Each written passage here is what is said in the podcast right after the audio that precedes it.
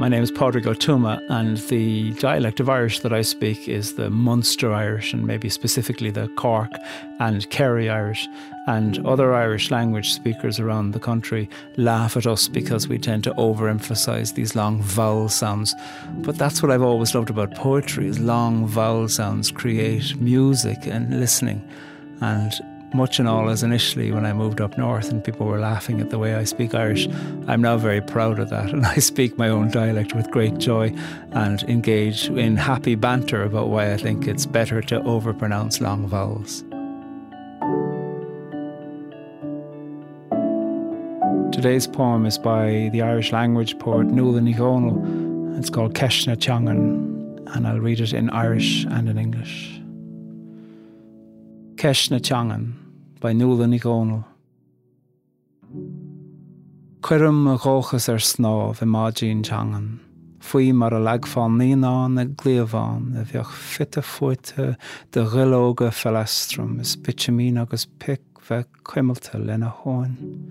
An son é le a sios i measc neolchach is chuigal na man sí le taobh na háan, féchant nad ríis cá dúraigh an sro é, féchant dála bhuiis an bhóraigh iníon airan.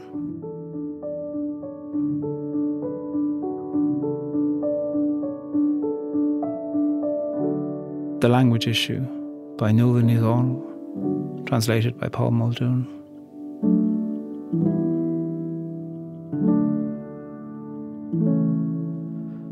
I place my hope on the water in this little boat of the language, the way a body might put an infant in a basket of intertwined iris leaves, its underside proofed with bitumen and pitch.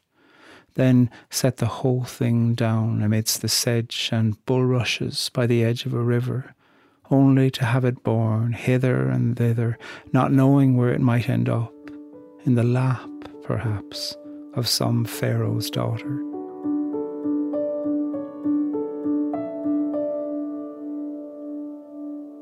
Nuala Dhomhnaill wrote when she was Ireland Professor of Poetry, she wrote that she lives with the reality that she speaks and writes in a language that might be dead before she is.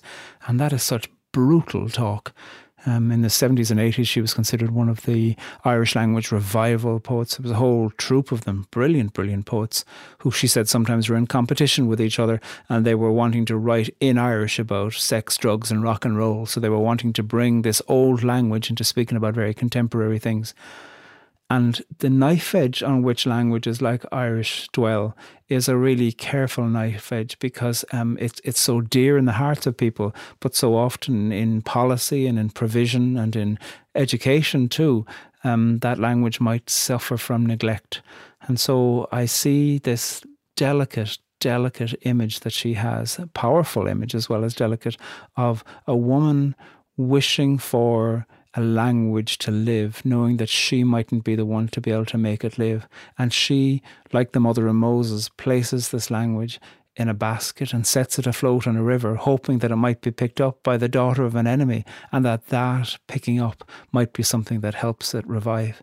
And I just think that that image is such a powerful one and is such a different kind of image that you see in comparison to so many other ways of speaking about language preservation there is reciprocality here. There's an old reference to enmity in this poem. And similarly, this poem is a poem that dwells in the economy of women.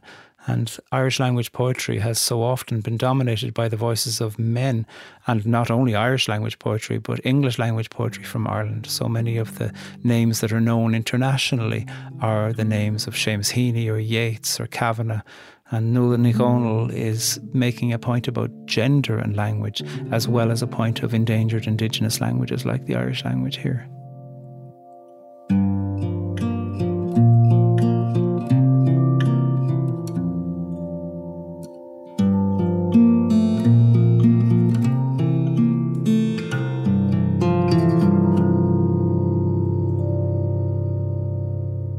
Until the 1800s, the Irish language was the absolute lingua franca of Ireland all across.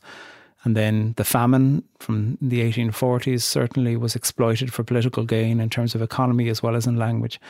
But there's been a long history in so many parts of the world where language has been used as a weapon. From the 1300s, it was illegal for Irish people to speak in Irish to English people when those English people were in Ireland. And then from the 1500s, that language was made illegal in the Parliament as well as in certain places around the country. And From the 1700s, the usage of Irish in the courts and legal documents was criminalised, bringing a fine. And then in the late 1800s, when people were bereft and falling apart because of the impact of that awful famine. Um, it was Irish Protestant people were involved in a revival of the Irish language. And so often the history of the Irish language is spoken about as if it is a Catholic language against the Protestant population of Ireland. And that's so untrue. It's a language that's owned by so many. I heard Ní Dhomhnaill interviewed once, and somebody had been saying to her, where is your home? Because she was born in England of Irish parents. And then at the age of five, she was sent back to Ireland to be brought up by an aunt in County Kerry in an Irish speaking area. And she said that when she thinks about home, she thinks about the Irish language, that the Irish language is her home. And so I do feel like this poem is one of the summative poems of her life. She's written many, she's a prolific and brilliant poet, but I always come back to this one and love it dearly.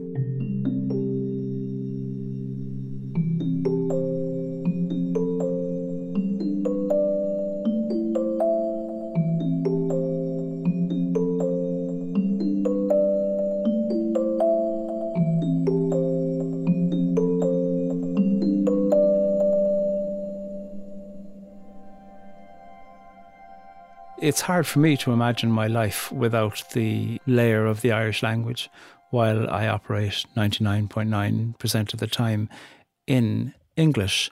I'm always at some point during the day thinking about how would I say that in Irish? What's the context of saying that in Irish?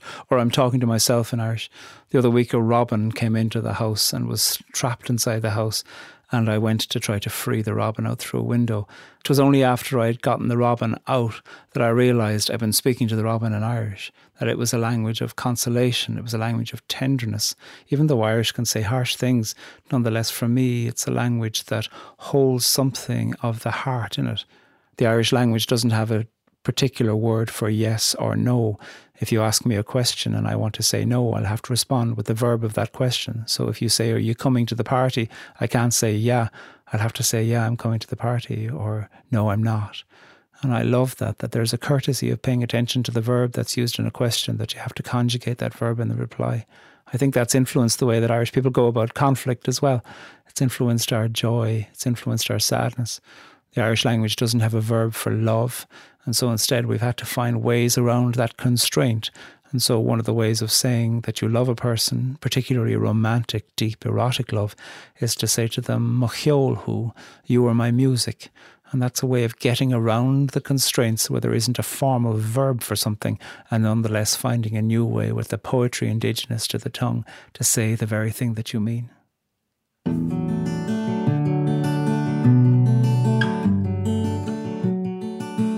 Think this poem invites us into both grief and hope. Grief for languages that are endangered or are put under spotlight or are used as a football by people who want to suppress them. And then it also brings into us the possibility of hope that there are ways within which language will survive.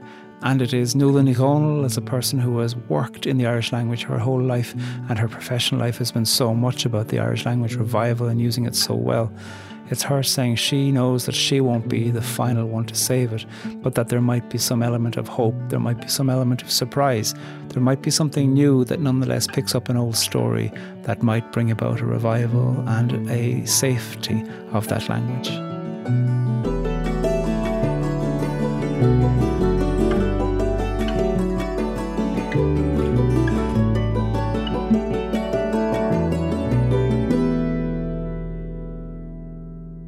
Ceist na teangan by Nuala Ní Dhomhnaill. Cuirim a ggóchas ar er sná bheit má dín teangan, faoi mar a leagfán níoná na cléomháin a de rióga fellestrum is bitemín agus pic bheith cuimiilta lena háin. An son é a legus sios i measc na ngeolchach is chuigal naán si le taobh na háan féchant nadidir ríis cá dúraigh an srá é, féchant dála bhuiis an bhórig in Aaron. The Language Issue by Nuala Ní translated by Paul Muldoon. I place my hope on the water in this little boat of the language, the way a body might put an infant in a basket of intertwined iris leaves, its underside proofed with bitumen and pitch. Then setting the whole thing down amidst the sedge and bulrushes by the edge of a river, only to have it borne hither and thither, not knowing where it might end up, in the lap, perhaps, of some Pharaoh's daughter.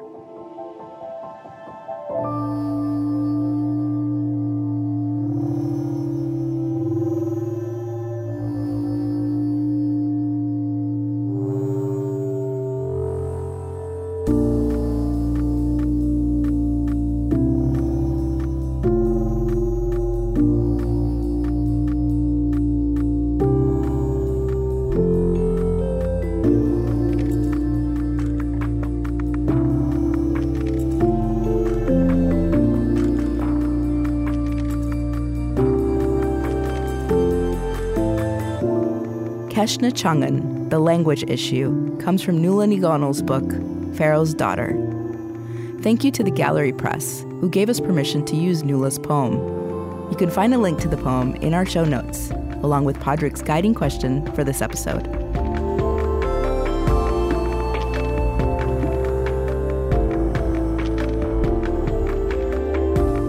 Poetry Unbound is Chris Heagle, Erin Colasacco, Serri Graslie, Eddie Gonzalez, Lilian Vo, Christiane Wartell, Gautam Srikishan, Karen Navar Wiki, Karen Towie, Suarisa, and me, Lily Percy. Our music is composed and provided by Gautam Srikishan and Blue Dot Sessions. This podcast is produced by On Being Studios, which is located on Dakota land. We also produce other podcasts you might enjoy, like On Being with Krista Tippett, Becoming Wise, and This Movie Changed Me. Find those wherever you like to listen. And if you want even more Padraig and poetry in your life, visit us at onbeing.org, where we've recently launched an entirely new way to experience poetry. Listen, watch, or read hundreds of poems from our collection. This podcast is produced by On Being Studios in Minneapolis, Minnesota.